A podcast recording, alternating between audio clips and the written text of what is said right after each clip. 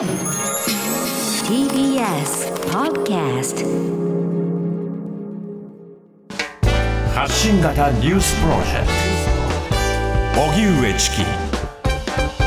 セッション。発信型ニュースプロジェクト荻上チキセッション。荻上チキと。南部ひろみが生放送でお送りしています。ここからは特集メインセッション。今日のテーマはこちらです。メインセッション。探求モードプーチン政権によるロシア軍の侵攻から間もなく1年小泉悠さんと考えるウクライナ戦争のこれまでとこれからロシアのプーチン大統領が特別軍事作戦と称してロシア軍をウクライナへと侵攻させてから今月24日で1年となります。この戦争についてイギリス国防省は先週ロシア軍と民間軍事会社の死者数が4万から6万人の規模だとする結果を公表。一方国連人権高等弁務官事務所は先月ウクライナで少なくとも7000人以上の市民が亡くなったと発表しており停戦の見通しが立たない中双方に大きな被害が出ています。そうした中、アメリカのバイデン大統領が昨日初めてウクライナを電撃訪問。ゼレンスキー大統領と会談を行い、継続的な支援を約束しました。また、プーチン大統領は今日夕方、侵攻後初めてとなる年次教書演説を行う予定で、その発言に注目が集まっています。今日は侵攻開始から1年の節目を前に、この1年、ロシアの動向を分析し、各メディアで解説を続けたロシアの軍事安全保障の専門家、小泉悠さんとウクライナ戦争のこれまで、そして今後の行方について考えます。では、スタジオにお越しいただきました、東京大学先端科学技術研究センター専任講師の小泉悠さんです。どうもよろしくお願いいたしおます。願いします小泉さんのご専門はロシアの軍事安全保障著書にウクライナ戦争帝国ロシアの地政学ロシア天病などがあります。はい。今年、えー今週金曜日に、えー1年が戦争開始からまあ経つというそういったタイミングになるわけですけれども、この1年間小泉さんはどう振り返っていますか？そうですね。なんかこう、こういう一年でしたというふうに一言で言うのが非常に難しい一年間だったなということ、う感じがしますね。うんまあ片っぽにおいては、こんな大戦争を本当に21世紀に見るとは思わなかったなという気持ちもありますし、はいまあ私はずっとこの職業柄ロシアの軍隊とかその軍事政策とかウォッチしてきたわけですけども、まあその中で本当にその彼らが秋の大演習なんかでやるようなこういう大戦争をやるのかなという気持ちがどこかあったんですけど、うんやっぱりやるんだというところもそうではありますし、えその中でこう日々ずっと人が死に続けてるわけですよね。それはロシアとウクライナの兵隊さんもどんどん死んでいくし、えー民間人はそれ以上に死んでいくし、でそういうことをまあ1年間ずっと続けてきて、まあ、どこかでこう終わりが見えてくればいいんですけども、そういう終わりも全然見えないのだし、であとはもう一個はそのやはり大規模な戦争が1年間ほぼこう止まることなく続いているということなんで、まあ、日本でも非常にこう安全保障とか国防に関する意識が高まってで実際昨年の年末にはまあ防衛三文書改定という形でかなりこれまでに例を見ないような新しい防衛政策って打ち出されたわけですよね。はいまあ、そういう意味でもあの非常にまあ騒がしい1年だったなとあの非常に大きなあの世界にとっても日本にとってもまあ戦後史の大きな曲がり角になるような1年だったなと、まあ、強いて一言で集約するとそんな感じですかね。うんあの例えば国内、そして国外に移動した方の数、あのウクライナから移動した方の数というのはもう1000万人を超えているような状況がありますけれども、あの一応、暫定的に数字は出されるものの、死者の状況というものが正確なところが分かりづらいところあります、これはいかがでしょうか？いや、本当にそうで、まあ、その去年の年末の段階で、その国連高等人権弁務官事務所が7000人確認してるってことなんですけど、要するにこれしか確認できてないってことなんですよね、おそらく、実態としては。で、まあ、あのロシア軍が一時的に占拠した最大範囲と比べると、おおむね半分ぐらいウクライナ軍が取り返しているわけですけれども、はい。まあ、逆に言うと、まだ半分はロシアが占拠したまんまであると、いやその半分の中に何が起こってるかっていうことは、よくわからないわけですね。うん。でただ、その取り返した地域の住民たちの証言を聞くと、やっぱりこう占領地域で住民が選別キャンプに入れられて、ちょっとでも疑わしい人が姿を消してしまうであるとか、あのまあ、または本当にこう酔っ払った兵隊が狼藉で全く関係ない人たちを殺しているであるとか、ええこれはまあそもそもロシア軍のあの都市攻略の時って、まあ、映像を見てると平気であの焼夷弾を市街地ににぶち込むとかサーモバリック弾を市街地にぶち込むってことをやってて、ん。まあ、やっぱりこういう戦争1年続けて、まあ、7000人ということはないんだろうなと思うんですね。ええ。一桁まあ、あるいは下手するともう一桁大きいということが考えられると思います。まあ、これは後に正確なデータ見てみなきゃいけませんけども、やっぱり非常なこう人道危機を我々は目にしてるんだという点、つまりこう、ここの軍隊とこの軍隊戦って、ここで戦況がこうなりましたっていう軍事的なあの物語としてだけこの戦争を捉えるんではやっぱりダメで。あの人道的な危機が起きてるんだという視点を忘れずにこの戦争は語っていきたいなと思いますね。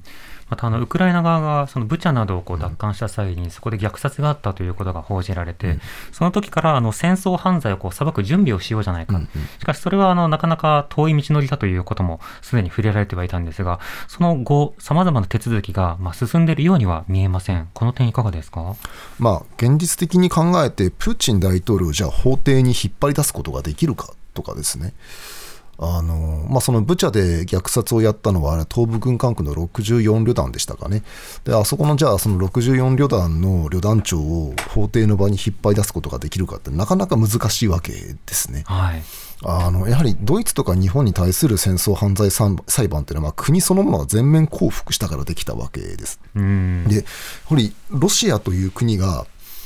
例えばそのウクライナ軍がクレムリンまで攻めていって、ロシアという国の国家体制を解体させるなんてことはまずありえないわけなので、はい。まあ、そういうなんていうんですかね、こう誰にとってもこうすっきり分かるような終わりっていうのは、この戦争はないはずなんですよ。うん。だからまあまずはやはり、あのウクライナの領土の2割近くが今でもロシア軍に占領されてるって状態をなんとか脱する、あるいはこの力によって隣国をまあ威嚇して支配下に置こうとするような試みを失敗させる、でその先に、あの戦争犯罪が、まあ、裁けないかもしれないけれども、こういうことがあって、これは明確に国際法違反であるというような世論を作るということにまあなってくるのかなと思います。うんまあ、もちろんこう現場で直接に犯罪を犯した個々の兵士たちっていうのはあの裁ける可能性があるようですからそれはまあ粛々とやっていったらいいと思うんですけれどもあの、まあ、その法の力と限界と両方見極めながら付き合っていくのかなと思いますね。うんあのいろんな歴史でもそうですが何か例えば戦争などがあった時に30年40年50年経ってから、まあ、ようやく当事者などと含めた謝罪が起きるといったような、そうしたタイムスパンというのはこれまでも日本も当事国として経験してますが対ロシアにおいてもそれぐらいの時間軸は覚悟が必要だということですか？うん、あのこれはなかなか難しい問題ですよね。やはりその今回、プーチン大統領が打ち出してきた戦争の目的、あるいはその戦争に関わるプーチン大統領の発言っていうのを見てみると、その一方において直接的に今、我々が戦っているウクライナの政府は悪い奴らなのだと、ゼレンスキーはネオナチなのだとかですね、東部でその虐殺をしてるんだとか、まあ、これは明らかにその根拠のない話なんですけども、えだし、まあ、ウクライナ人もそんあ、ロシア人もそんなにこうみんなであのプーチンナラティブに乗っかってウクライナ人を憎んでるかって、そこまではないと思うんですよ。ただ一方で、そういう悪いウクライナの背後には、アメリカがいるのだと。で、そのアメリカの国際秩序の中で、ロシアは不当に低い地位しか得られていない。あるいはその本来勢力圏であるべきウクライナにまで NATO が及んでこようとするんだと、この流れを変えなければいけないんだというプーチンの話は、割と私は幅広いロシア人に響くところがあるんじゃないかと思うんですよね。えだからまあこうこれ一個一個の話を追っていくとそうでもないのかもしれないけども、なんとなくやっぱ全体的にふわっとロシア人から受け入れられてしまうような雰囲気を、この戦争はおそらく持ってるんじゃないかと思うんですね。うんでですから、もしもロシアがいつかこの戦争に関してあの本当に申し訳なかったという国家として表明できるんだとすれば、やっぱりこのソ連崩壊後の、えー世界とロシアの関わりみたいなものをもう一回整理できた時になるんだと思うんですね。うんでもこれは本当に長い時間がかかると思いますし、ええあの我々が生きてる間にできるかどうかもわからない。やっぱりこうロシアは大国でなければいけないんだとか、アメリカが悪いんだとか、こういう世界でありたいんだってかなりこう根本的な世界観の問題なので、うんうんこれをすり合わせるのは本当に簡単ではないと思いますね。そうですね。まあ、そうした中でその、とりあえず2月24日で1年と経つウクライナ侵略についてですけれども、しかしながら、ウクライナに対してロシアがさまざまな侵攻であったり、あのクリミアの併合であったり、さまざまに、まあ、あの手を動かしていく、手を出していくということ自体は、昨年、急に始まったわけではない、その前段階があるわけですよね。その前段階というのは、小泉さん、いつ頃からまずは見ておくことが必要だとお感じですか？そうですね、あの私は2010年代が大きな転機だったんだと思うんですよ。うんプーチン大統領があの一回首相に退いていたものが大統領に戻ってくる。はい。なんだけど、この大統領に戻ってくるというときに、やっぱりまず国内のリベラル派から反発があったりとか、ちょうど同時期の下院選で大規模な不正疑惑があったりとか、でこれに国民が抗議するわけですけど、やっぱり当時のプーチン大統領とか、その彼の側近たちの発言っていうのは、これはアメリカが裏から操ってるっていうわけですよね。うん。で同じ頃に中東とか北アフリカでいわゆるアラブの春というその体制転換の波が相次ぐわけですけどこれも裏からアメリカ操ってんだというような言い方を当時のプーチン政権の高官たちは早くもし始めますし、はい。まあ、私が専門にしているロシアの軍事思想なんかを見てもやっぱりこの2012、3年ぐらいから顕著にこう軍人たちの言い分もそういうこう反米的な物言い。アメリカがそういったこの裏から戦争に見えない戦争を手を回してやってるんだっていうような議論っていうのが増えていくんですよね。ええでその中で2014年にウクライナで政変があってロシアが最初の軍事介入をして。でここからやはりアメリカとの関係が決定的に悪くなる。であやはりか現在に至るこの道筋っていうのはまあプーチンが大統領に復帰した2012年ぐらいからの10年ぐらいのスパンは少なくとも見ておかなければいけなくてんいきなり起きたわけではないんですよね。あのええなぜ2022年の2月24日に攻めていったかってことはやっぱり未だにはっきりよく分かんないわけですけどもでもあの文脈は間違いなくあったということです。うんうん、その中でそのウクライナというものを、まあ、ロシアの側に、ロシアの陣営の側に位置させていく、あるいは場合によってはその併合していく、まあ、そのような動きに具体的に一歩ずつ乗り出していくことになるわけですけれども、その間の国際社会のまあ緊張のかけ方、今回は例えば各国が制裁をかけたわけですけれども、その前はそこまで強い制裁をかけていなかった。まずこの国際関係とロシアの判断、この影響関係はいかがでしょうか？そうですねあの2014年の、まあ、最初のクリミア併合に対するアメリカと EU の制裁ってそれなりに厳しかったと思うんですよ。はい。でかなりのデュアルユース品を禁輸にしましたしでそれから何といってもロシアの経済の屋台骨であるエネルギー部門に対してですね、まあ、特にそのロシアだけでは採掘ができないような北極圏とかシェールとかあと125メートル以上の大水深の掘削であるとか、まあ、そういうものに対して資金とか技術を供与しないというような方法を取った。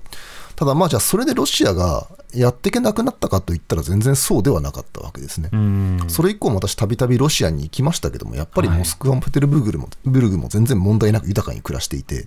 まあエネルギーの会社は困ってるらしいけど、私らは全然平気ですよねっていう感じだったわけで、あの、まあここが、やはりプーチン大統領に誤った認識を抱かせてしまった可能性ってのはあると思うんですね。うん。ただ他方でじゃあ本当にあの2014年段階で今やってるぐらいの厳しい経済制裁をそれと言ってかけられたかっていうのはやっぱなかなか難しかったと思いますから、ええ当時の政策決定者を責めることは、まあ、あのここだと思うんですけども、まあ、結果的にやっぱり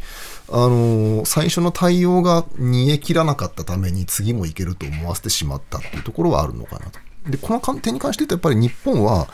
あの G7 の中では一番弱いというかほぼ何もしなかったわけです。ごくごく形式的な制裁だけをかけてで、まあ、日本としてはやっぱり領土問題もあるからってことにしたわけですけども、えでもじゃあそこまでやって何か領土問題がうまくいったか、安倍さんがあれだけ頑張ってやったけども、進まなかったわけで、まあ、これも日本にとっては一つの重要な教訓になったと思いますね。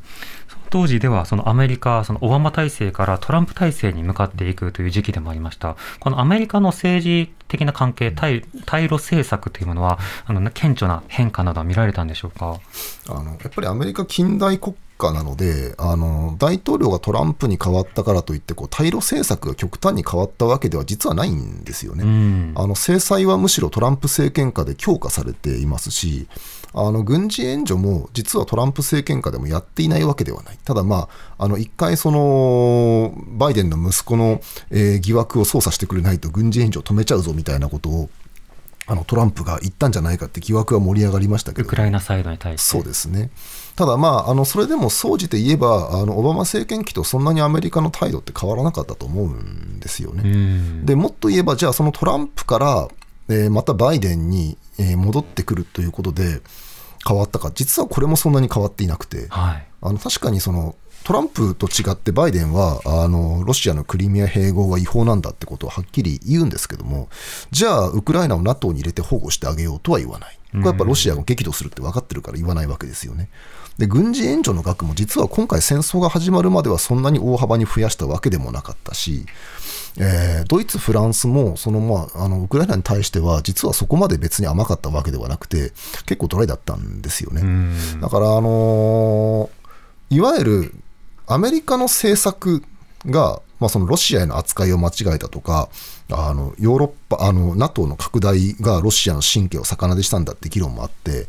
あの長期的な議論としては私はそれ同意するんですよ。やっぱりロシアはさっきも話しましたけど、間違いなく冷戦後に起きたいろんなことをものすごく否定的に捉えていて、ん我々は被害者なんだという思想をかなり強く持っているので、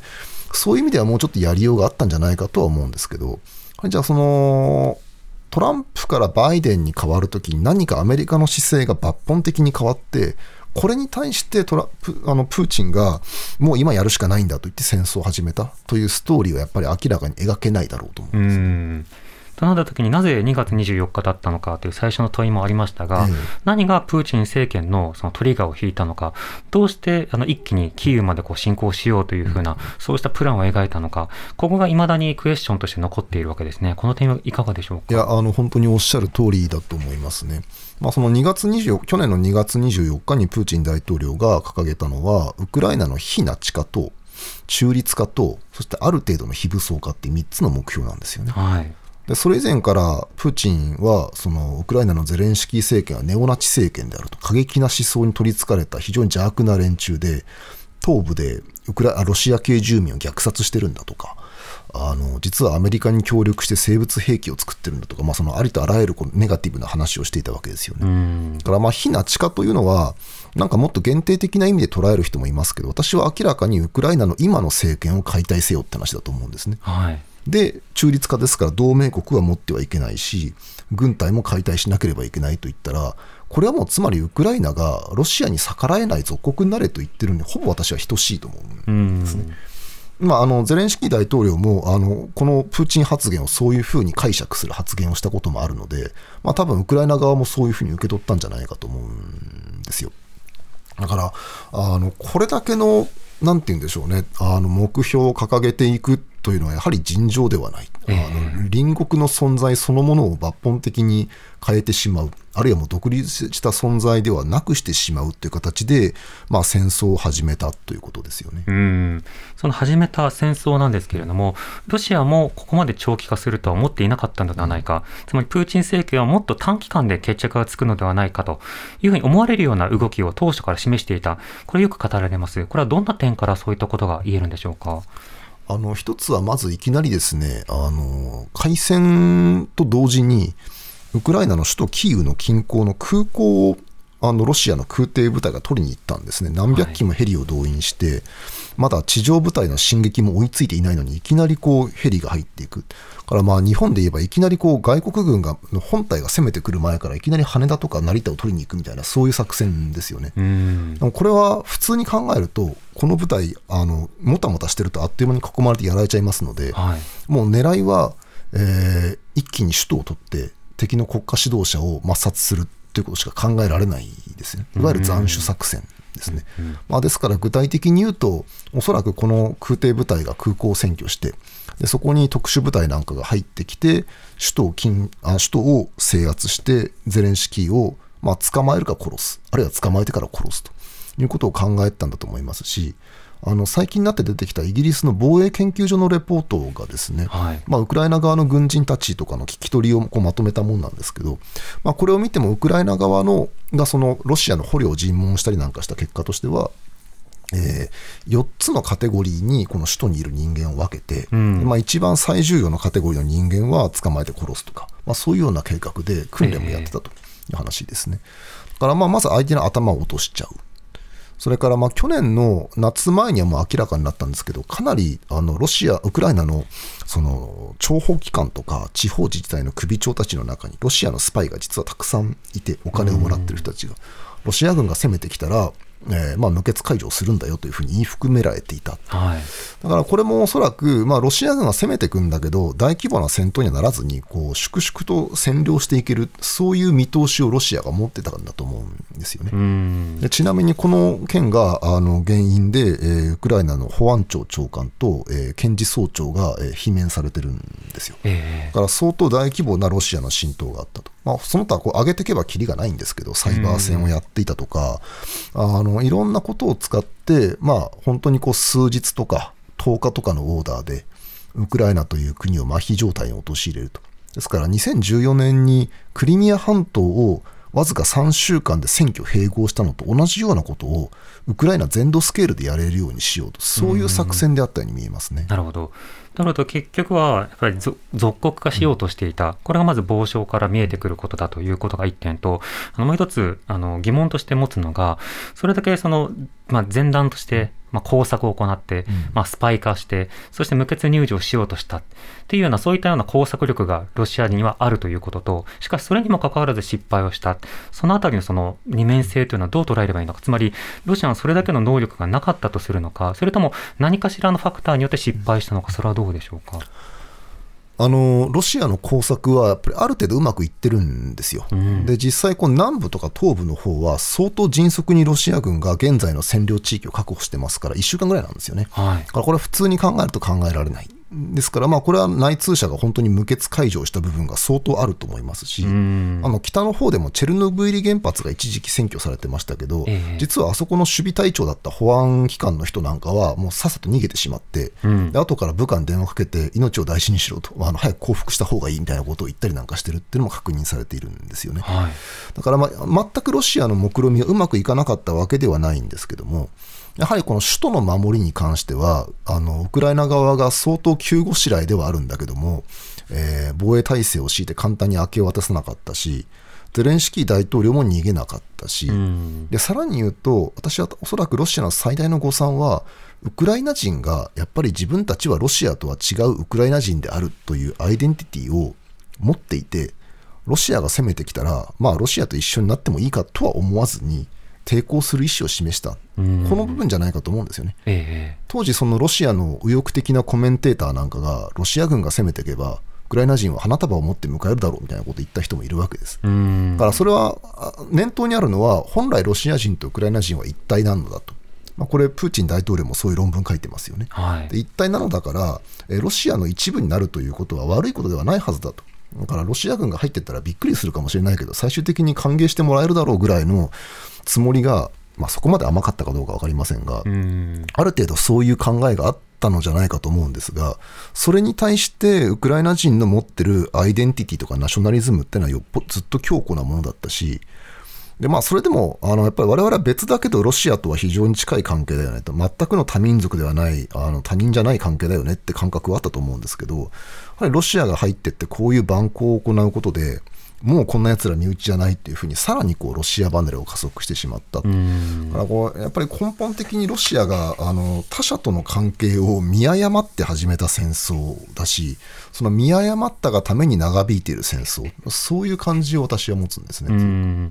うんロシア側からすると、いくつもの誤算がその後あったように思うんですね。あの周辺の中立だと言ってい。た国が EU や NATO の方にこう加盟すると声を上げていったこと、ある国際社会の制裁というもののレベルが一気にこう上げられていったこと、そして戦争が間もなく1年を超えようとしていて、2年、3年と継続しようということ、こうした誤算に対するロシアの反応というのはいかがですか？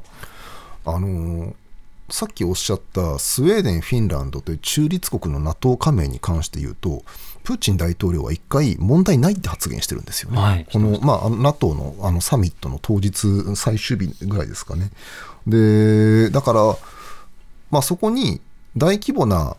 軍事部隊とか軍事インフラが作られたら対抗すればいいんだって言い方をしていて、まあ、実はこれはその1997年に結んだ NATO ロシア基本文書っていう文書の考え方そのものなんですよね。うんだから割にその北欧の国なんかに関しては NATO に入るって言い出してもプーチン大統領は全然冷静に対応できるししかもそれはロシアが過去に結んだ国際約束の立て付けに基づいてちゃんと振る舞える人なんですよ。はいでもそれがウクライナに関しては、まだ誰も NATO に入れるなんて言っていないのに、明日にでもウクライナが NATO に入るかのようなことを言って、んあの非常に激高するっていうのは、やはりなんかこう、ウクライナというものに対するこう非常な執着がある気がするんですね。えー戦略的なものとはまた違う違うものがある。ると思うんですよ。はいでであるがゆえに、なんかいろんなこう誤算が重なって、あの当初の目論見通りに全くいってないってことはもうみんな分かってるわけですけども、うんプーチンも含めて。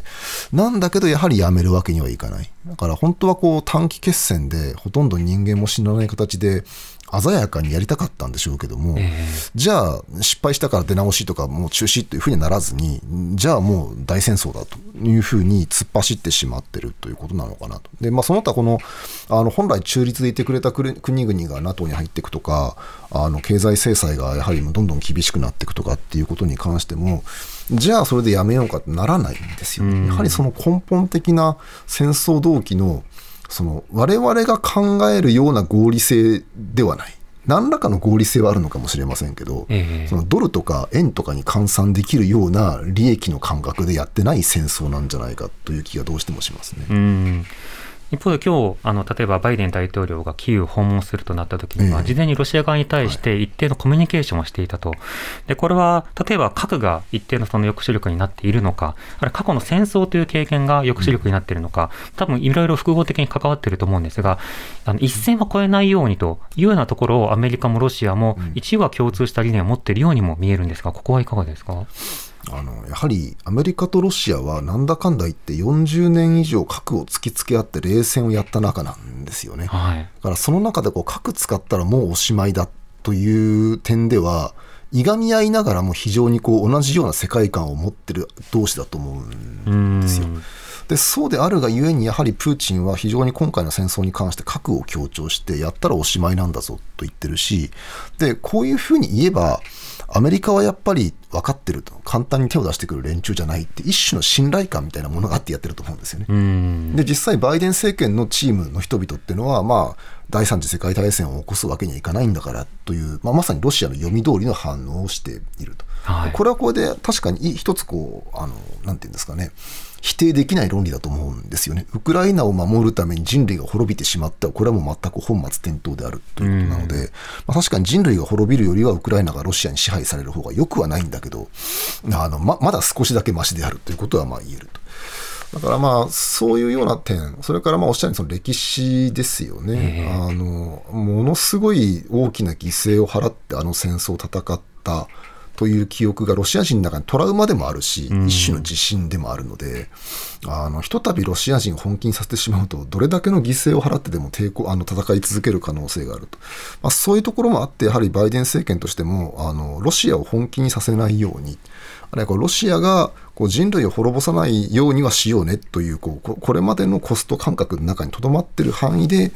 ことことに当たらなければいけない、まあある意味非常に難しい立場をバイデンさん切り回してるんだろうなと思いますね。うんそうした中で直接的には介入しないけれども、まあ、例えば NATO 加盟国や周辺国でいろいろな武器の供与や、まあ、人道援助などを行う、ある意味間接的な NATO 対ロシアというような、ロシア陣営という、そうした戦争になっているという見方についてはいかがでしょうか？あのそれは間違いなくて、あともう一個はその情報ですよね、うんウクライナ軍がロシア軍の居場所であるとか、ターゲット目標を得るとかっていうのも NATO からの情報を相当得てると思いますから、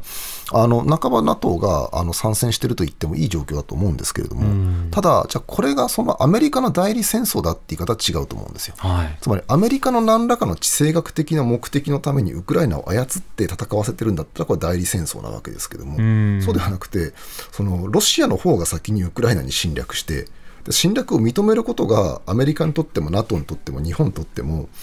国益にかなわないから、じゃあ支援しましょうって話になっている、つまり最初にボール投げてるのロシアなんですよね。ええ。だからこの点は、うん、この点を押さえておかなければいけないそうですね。そこでどんな価値が問われているのかなども含めて、5時台にさらに考えていきたいと思います。TBS Radio 発信型ニュースプロジェクト。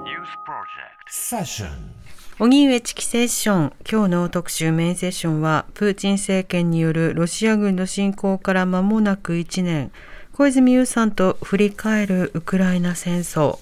スタジオには引き続き東京大学先端科学技術研究センター専任講師の小泉悠さんをお迎えしています。引き続きよろしくお願いします。お願いします。さてあのシリアの戦争の時にもやはりこれはさまざまな国の代理戦争ではないかという見方があってそれはある程度それが当てはまる面もあったと思うんですが今回はまたそれとは異なるような側面というのもある一方で今回ここまで多くの国が注目をしているのはやはりその、まあ、専制主義的な国家と自由主義的な国家のある象徴的な面でもあるしヨーロッパに面しているという面などもあるかと思います改めて今回のウクライナ戦争に対して世界各国が注目をしたその背景などについてはいかがでしょうか？あのやはりですね今回はそもそも国連安保理の常任理事国であるロシアつまり国際秩序を守る責任があるロシアが、うん。自分から国際秩序をぶち壊しに行ってるってことだと思うんですよね。はい。仮にロシアが先制的な権威主義的な体制の国でないとしてもやはり私は同じぐらい非難を浴びたんではないかと思いますし、うん。でさらに始末が悪いのはやはりロシアがその核の脅しをかけながらこういうことをやっていったで現にさっきの議論に戻りますけど核の脅威があるから NATO もアメリカも、えーもちろん自分たちでウクライナを助けることもできないし、えー戦車を送るということさえ1年近くためらったわけですよね。ですから、もしもこういうことを、まあ、放っておいてしまうと、じゃあ結局核持ってる強い力の国は何やってもいいのかという話になってしまうわけで、やはりこれは、あの、感化してはいけないよねというところが、まあ、非常に大きかったのかなと思います。でも同時に、あの、国連総会での非難決議とかを見ていると、結構な国が棄権していたりなんかもするわけですよね。はいだからまあ必ずしも我々が思っているほどロシアの行動が非難される一辺倒ではないと、またこう我々とは全然違う価値観とかロシア中国との関係性で動いている国々があるっていうこともまあ同時に可視化されたなと思いますね。うん例えば中国やインド、あるいは南米のさまざまな国など、あの対まあ、アメリカの路線やおあのヨーロッパの路線に協調しない国というのもいろいろありました。これ、それぞれ論理の違いなどもあるかと思いますが、この点はいかがですか？まあそうのようなんですよね。ですからまあよく言われるのはその中東とかアフリカとかでその反植民地主義、まあ、その欧米の国々に支配されたことに対する反発として、まあ、そのロシアとか中国の方はそういうことをしなかったからというようなあのシンパシーがあるみたいな話ってのはあるようですし、まあ、これは日本のあの右も左も同じ部分あると思うんですよね。やっぱアメリカ覇権国であるアメリカというものに対する強烈な感情的な反発があって、だからアメリカの言い分信用ならない、ロシアの言い分の方が信用できるんじゃないかと考える人ってのは一定数いるんだと思います。で私も別にあのアメリカの言うことが常に正しいとは言わないですし、ロシアの言うことが1から10まで間違ってるとも決して言わないんですよね。で、ロシアの言うことも結構その彼らが言う冷戦後世界に対する不満みたいなものも私は当たってる部分もあるなとは思うんですけれども、はいただやっぱりこういうことやっちゃダメでしょうというところはもっとシンプルに考えていいと思うんですよね。うんやはり特に何の喫緊の必然性もなく隣国に軍隊を送り込んでいって1年にわたってこれだけたくさんの民間人を殺傷しているあるいは人々の生活を破壊しているこれはどんな事情があってもやっぱりまあまずそれはダメですよとそれやった国はそれなりに報いを受けてもらいますよこの原則はやっぱりちゃんと確認した方がいいんだと思うんですよね。そうした中あの、今回の戦争非常に大きくて古い戦争、だからこそあの多くの方々が驚いたという面がある一方で、極めてこう現代的で、例えば SNS なども含めていろんな情報を収集して、リアルタイムで分析をすることができる戦争でもあるという点は、新しい面があるかと思います。で小泉さんはあのディープダイブというあの研究の取り組み始められていらっしゃるそうですけれども、これはどういったものなんでしょうか？えーとですね、あの、もともとの私の着想は、あの、ベリングキャットという国際的な調査団体なんですよね。はい、で、まあ、このベリングキャットの人たちの活動であるとか、まあ、あれを始めたエリオット・ヒギンズさんの本とか読んでいると、まあ、根はこう、オタクなんですよ。うんあの、秩序がどうとか、その、国際政治がどうってことは、あの、出発点においてはあんまり関心がなくって、エリオット・ヒギンズに関して言うと、最初はこうネットに上がってくる紛争地域のこの場所どこなのかなっていうのを Google Earth で調べてみたいな、そういうところから始まってる。で、私はやっぱりこう、私自身は根が軍事オタクなので、こういう細かいところから物事に入っていくっていうアプローチは、なんとなく割にこう親和性がある気がするんですよ。うん、好き。好き一言で言うと好きなんですね、性に合っているという言い方ができますかねでじゃあこういうやり方って、まあ、もちろんこう一個一個はすごくあのマイナーな話でそれだけででっかい話はできないわけですけども。だそういう知見をなんかちょっとこうみんなで持ち寄ってあるいはももうちょっとその大きな構図の中に位置づけるようなことができればあの意外とこういい議論ができるなという気がしているんですよね。まあ、ですから、ベリンギャットの場合で言えば、その2014年7月にロシアがマレーシア航空機を撃墜しちゃったという件に関して、まあ、実態を解明して非常に注目されたと。で別にあのそこまでやろうとも思わないんですけども、えあの安全保障の話をするにせよ、国際政治の話をするにせよ、こう上から入っていく、トップダウンで大きな話をするってアプローチと、でこれはたくさんあるわけですよね。うん日本大学にも専門的な研究機関にも、この話ができる人はいっぱいいるんですけど、逆にこうものすごく小さなところから入っていって、あの意外なことを見つけていくっていう話ができれば、上と下からこの2つのアプローチがどっかで出会って、ええあの何か日本の例えば外交政策であるとか国民の理解とかに関して役に立つような知見が生まれるんではないかっていう感じをずっと持ってたんですよね。うんで自分でもそういうことをやってたんですけど、えーじゃあそこにもうちょっといろんな人も入ってもらえるようにしようとか。あと私はあのその自分の調査のために衛星画像の契約してて衛星見てるんですけども、はい。じゃあみんなで衛星画像を使ってみたらどんなことわかるんだろうかとか、まあそういうちょっとみんなでやってみる、えー細かい国際政治の理解みたいなことを目指しているのがディープダイブですうね。んあの例えばアジア太平洋戦争とか第二次世界大戦の時ですと、まあ、軍部などが非常に多くの情報を集め、まあ、公安などによって国民を監視しとか、まあ、そうしたような状況があって情報が独占されていた。でも今はある意味情報がオープンになっている面も多々あるのでそうした情報を市民同士でより集めより集めながらそこから何が読み取れるかをオープンに議論していくということになるわけですか？そうですね。あのベリングキャットなんかは最終的にそういう方向に行っていて、まあ、当初は紛争の研究だったわけですけども、はい。まあ、なんかイギリス政界のスキャンダルなんかも調査するとかいろんな方向に行ってますよね。でまあ、私はまだそこまで、あのーなんていうんですかね、そういう方向性と日本の場合はあのやはりマスメディアがかなりやっていて我々がそこまでやる意味があるかどうかはちょっとまだ考えてますけども、うん。あの少なくとも日本が一番弱かったその安全保障の議論とかですよね。例えば私、その2017年に北朝鮮のその核ミサイル開発が非常に問題になった時に、非常に違和感を持ったのは、これだけ我々自身の問題なんだというふうにみんな騒ぎながら、でもやってくる情報はアメリカのミドルベリー大学によるとみたいな感じだったわけですよね。ええなんで自分で調べないんだろうと。でおっしゃるようにあの昔だったらそういう情報って国家が集権的に集約したわけですけど、うん。今、そんなに大きな額のお金でなくても出せばいろんな情報って入るわけですよね、ええ。場合によっちゃ無料で転がってると、じゃあそれはやっぱ手を動かして、あの細かいことをちみちみちみちみ見ながら自分たちの安全保障のことを考えたらいいんじゃないかという意味で、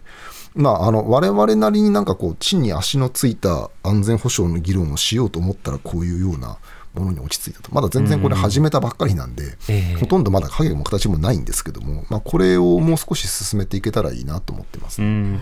確かに例えばあのビッグデータ分析という言葉は結構一人歩きしていて、ええええなんか大変なデータを使ってスーパーコンピューターを使って、まあ、一流の研究者が集まって分析しなきゃいけないんじゃないかっていうそんなイメージがありますけれども、例えばツイッターに関してもそうしたその公開で情報を収集する手段というのは、実は無料で公開されているあのなんかイーロン・マスクが今度有料化するっていうのでちょっとツイッター研究終わるんじゃないかという話もちょっと出てますけど、それはともかくまあ無料で公開されている。そうなると当初あのロシアがウクライナを侵攻した時に言われたように例えばどうもロシア系のスマートフォンの写真投稿がこの地域に固まってるようだとか、なんかマッチングアプリの出会い系サイトとかで、ロシア兵がウクライナ寄りに入っているようだとか、関数情報でいろいろ語られるようなことというのは確かにありましたね。それがいろんな分野を横断することによって、より有効な分析にまでつなげられるのではないかということですか？そうですね。ですからあの今まさにおっしゃったような結局もう我々何らかの形でネットワークに依存せずには暮らしていけないので、はい、ネットワーク上にも必ずそのフットプリントが残りますし、うん、足跡がね。そうですね、うん、でさらに言うとどんな権威主義国家でももうみんな国民にスマートフォン持っちゃだめって言えないんですよね。はいでまあそ、それをネットワークから切り離せちゃう国というのは、やはり北朝鮮とか本当に限られていて、多くの権威主義国家なんだかんだ言って国民がネットワークにつながることを禁止できない、うん、だからまあその中から見つけ出せてしてくれるものもあると思いますし、あとまあさっき申し上げた衛星の話でいうと、今、分解能30センチメートルの衛星って言ったら、昔だったらもう国家機密ですよね。はい、あの軍事大国だけが何百億円もお金を使って運用できる代物だったのが、まあ、今、もっとずっとこの低い金額で一般人とか研究機関でも契約できるようになってるとか、しかもそれもこう上からカメラで見るだけじゃなくて、あの合成開口レーダーっていうんですか、こう電波で見るとかですね。はいで場合によってはあの電波の発信源を取るみたいなこれも完全に昔の軍隊とか情報機関しか使ってなかったような宇宙情報手段っていうのも出てきていてあの高いですけど商用化はされてるんですよ、はい、だから結局はその何をどういう手段で見たいのかっていうアイディアの問題であとはそれが決まったら割と手段はもうあの市場に転がってるという時代になってると思うんですよね。だからまああの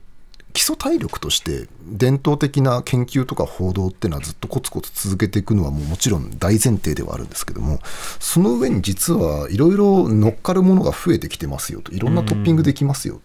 と。そのじゃあどこまで盛れるのかという話をちょっと、えー、考えてみる場があってもいいんじゃないかと思ってるんですね。うんうん。まあ、研究という点でいうと例えばこれまでですと、もう国家がそういった技術を使って国民を監視するというものだったのが、その国家もどうせ、あの、どちらにしても、その政府関係者という個々人の寄り集めによってできているわけですよね。そうしたようなその方々などの動きなども含めていろいろと分析をするなど、市民が同じ技術を使ってむしろ国家、あるいは国家間の対立などを、まあ、ウォッチしていく、そうした試みを活発化させていくということになるわけですか？うん、あの最終的にまあそこまでできたらいいなという感じもしますしね、ただあの一方で私今回戦争始まってから思ったのはやっぱりまあネット上にでいろんなものが取れるよとはいえあくまでもネットって人工空間なんだなというところで、はい、あの実は今回戦争始まってからですねロシア国防省はもう、えー、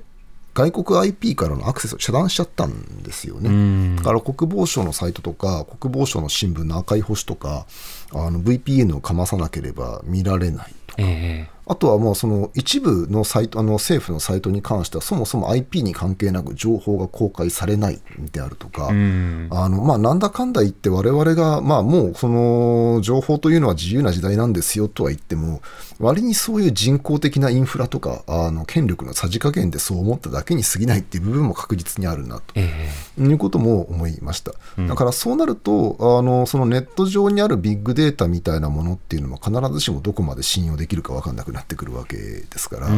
であればやっぱりその、まあ、衛星みたいに外から見る。まあ、こればっかりはもうなかなか隠しようがないわけですよね。えー、みたいな手段であるとか、まあ、あるいはその国家としてどうしても出さざるを得ないような基本的なあの交換情報から見る、まあ、これは昔、ソ連とか中国をアメリカの CIA の分析官たちが研究したような方法ですよね。まあ、そういうところでやるであるとか、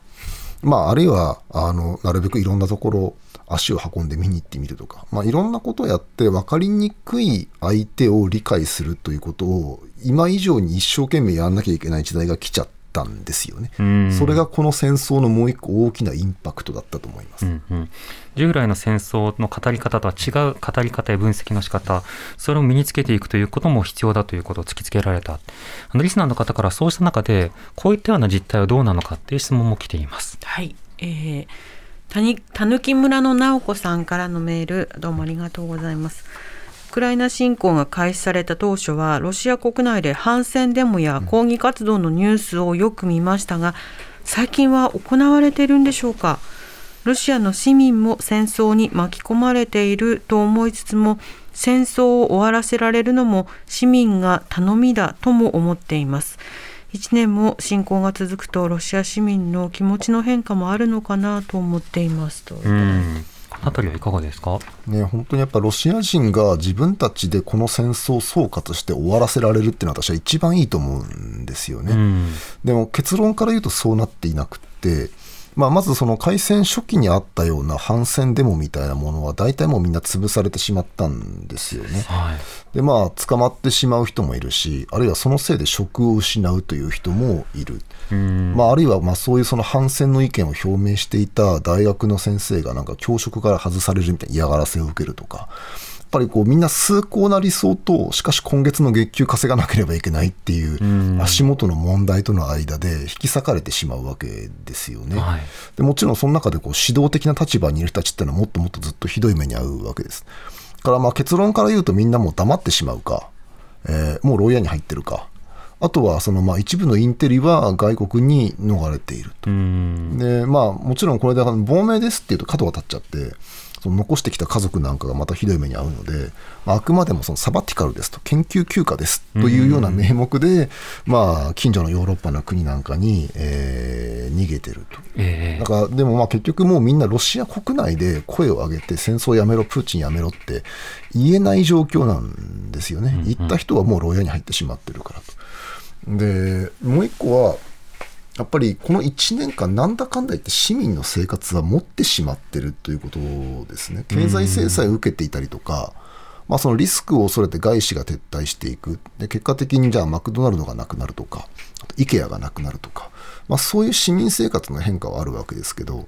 じゃあソ連崩壊後みたいにこうお店に食料がなくなってしまうとかあの大変な経済混乱に見舞われてホームレスになる人が続出するとかそういう状況には明らかになっていないので、はいまあ、つまりこうプーチンの戦争に目をつぶれば暮らせちゃうんですよね。うんだからそこでこう機動隊の弾圧とかあの職を失うという恐怖とそういうことしなければ普通に暮らせちゃうんだという誘惑とに比べられたら、まあ、おそらく後者を選んでしまう人が多いんでしょうし、えあとはもう本当にこう一定以上の年代層の人とかの中で、まあ、本当にこのプーチンの言い分を理解した上で正しいと思ってる人とかですね。んあのいろんな理由があって、やはりこのロシア人自身がこの戦争を終わらせるというような流れが、どうも1年経っても盛り上がらなかったということですね。うん取り立て、取り立て、その、例えば戦争始まった当初から、例えばロシアのそのテレビ番組などで、その戦争肯定派の人たちがいかに自分たちの戦争がうまくいってるのかっていう、まあ、ある種応援報道のようなものを行っていたというところが注目されましたが、1年経ってもそこはあまり変わらないんでしょうか？変わらないですし、まあ、ますます過激化していますよね。うんだからまあ本当にやる気があるかどうかは別として核を使っちゃえばいいんだとか、はいあるいはこうあのカザフスタンの北部の白人が住んでる地域も併合しちゃえっていう人が現れるとか、以前のロシアのテレビだったらさすがにちょっとこれ公共放送で言わないでしょうというようなことももう平気で言えるようになってしまってるだからこうメディア空間がなんかこうヒステリー状態になってるような感じはするんで非すよね。常に高揚し合ってるという。まあそうですね。うんまあ、さらに言うと、まあ、そういうふうに言っとかないと政権から睨まれるから、誰が一番こうプーチンの喜ぶことを言うかなっていうコメンテーター間の競争が起きてしまうみたいなはいはい部分とかですね、おそらくあると思うんですよ。んだからそういうことなので、例えばその開戦初期にロシア軍勝ってる勝ってるって言ってるのに、こいつら全然ダメじゃないかみたいな話になってなくって、まあなんか何事もなかったかのように戦争応援報道が続いている。まあ、むしろこう我々、あの、苦しいんだから団結しなきゃいけないんだみたいな話とか。やっぱりこう、かつて、なんでしょうね、国民から非常に人気のあった歌手が、なんかこう、戦争来賛の歌を作るみたいな、まあちょっと戦時中の日本みたいな状況ですよね。うんみたいなものを見られたりとかして、やはりなかなかこう、ロシアのメディア空間を見ていても、異論がそんなには出てこない。ただそれでもあのロシアの新聞記者の中にはまだ骨のある人たちもいて、まあ、例えばそのコメルサントっていう昔からある有名な新聞がありますけど、まあ、そこの有名記者がプーチン大統領に何か後悔してることはないですか？みたいなことを聞くとかですねはい。そういう骨のあることをする人もいるんですんだけどやっぱりまだそれは全体ではないしそういうふうに振る舞える記者の数はどんどん減ってるっていうのは現状ですよね。なるほど。そうした中あの他のさまざまな国ウクライナはもちろんその例えば戦争を高揚させるような、まあ、ムードが文化的にもテレビ的にも続いている状況もありますしその NATO 加盟国あるいはその例えばイギリスなんかも報道などを見たりするといかにウクライナを応援するかというようなムードそのものは維持されているような状況にも感じられます。で小泉さんから見てそうしたいろいろな国の報道を踏まえた上で日本のこの1年間のウクライナ報道についてはどう見てますか？あの小泉さんももちろん世論形成とかいろんなところに関わった面はあると思うんですけどこの1年の日本はどう見えましたか？まあそうですね、おっしゃるように、私自身もメディアでいろんなこと言った人間なんで、どこまで公平にものが言えるか分かりませんけども、ただ私は今回、日本の報道はあの評価できるんじゃないかと思ってるんですよね。それはまあ、とても遠い国のよく分からない問題といえば問題だと思うんですけども、でもあの、やはりこれは何か日本の安全保障とか世界の秩序にとって相当問題らしいぞということはきちっと認識して、あの1年にわたって相当の関心を保ってくれたと思います。私はもっと早くみんな飽きちゃうんじゃないかなと思ったんですけども、えー、やっぱり1年間ほぼ変わらずにこの問題を日本のマスコミ各社追い続けてくれたと思っていますし、まあ、その中で、あのー、確かにこうロシアにも言い分があるとか、アメリカの方が実は悪いとかっていう議論もあったんですけど、おおむねあのそういう議論には流れずに、私は、まあ私、私の意見としては、この戦争はロシアが圧倒的に悪いと思っているので、まあ、あのロシアの方が侵略国ですよねという議論をきちんとあの公共放送が、公共のメディアがしてくれたということもあのとても良かったなと思っています。でまあ、その中で確かにあのなんでしょうね、やたら選挙の話ばっかりしてるみたいなあのご批判はあって、まあ、それは私が話すとどうしても選挙とか兵器の話になってしまう部分があるので、あのそこは本当にすいませんって感じではあるんですけども、でもまあ、私のような人間もいるけど、でもそうではなくて、政治の話してる人とか、経済の話してる人とか、あのヨーロッパ側から、中国側からこの問題を見るみたいな人たちもいて、あのいろんな視点での報道があったっていうところも、まあいいんじゃないかなと、まあ、その中の一人として軍事面で多少お役に立てていたら良かったなというふうに振り返りますね。また例えばその特にジャーナリズムがその人道的側面から難民避難民の状況やその虐殺の状況を報じたりする、まあ、そうしたことを踏まえた上でさあどういうふうな国際秩序を作り直していくのかという議論をする。いろんなプレイヤーがそれぞれの発信を続けてきた1年間でもあったと思うんですね。と同時にそのこの日本の空気というのがどうなっているのか。今その安全保障の議論というのも日本で行わなくてねっていうことで防衛3文書の改定とかいろんな防衛費の倍増であるとかという議論も行われているがこれがウクライナ危機とどこまで紐付けられているのかという振り返りはなかなかしがたいという点もあります。この点どうでしょうか？うん、あの関係ないことはやっぱないですよね。まあもともとウクライナ危機前の時点で防衛3文書改定という方針はあの岸田政権が示していたので、まあそれを当て込んだわけではもちろんないと思うんですけども、ただまあ目の前で非常に分かりやすい侵略が起きているので、まあじゃあ侵略に対して国防力強化しなきゃいけないですねって話自体はまあ割にすんなりあの通った部分があるのかなとは思うんですね。ただまあもちろんそのウクライナでこういうことが起きたからすぐ日本が同じことになるっていうのは当然ないので、あのそこのところはもうちょっときちんと精査して、政府も伝えるべきだし、国民も考えるべきだと思いますし、じゃあ、あの侵略を阻止するために何が最適な方法なんですか、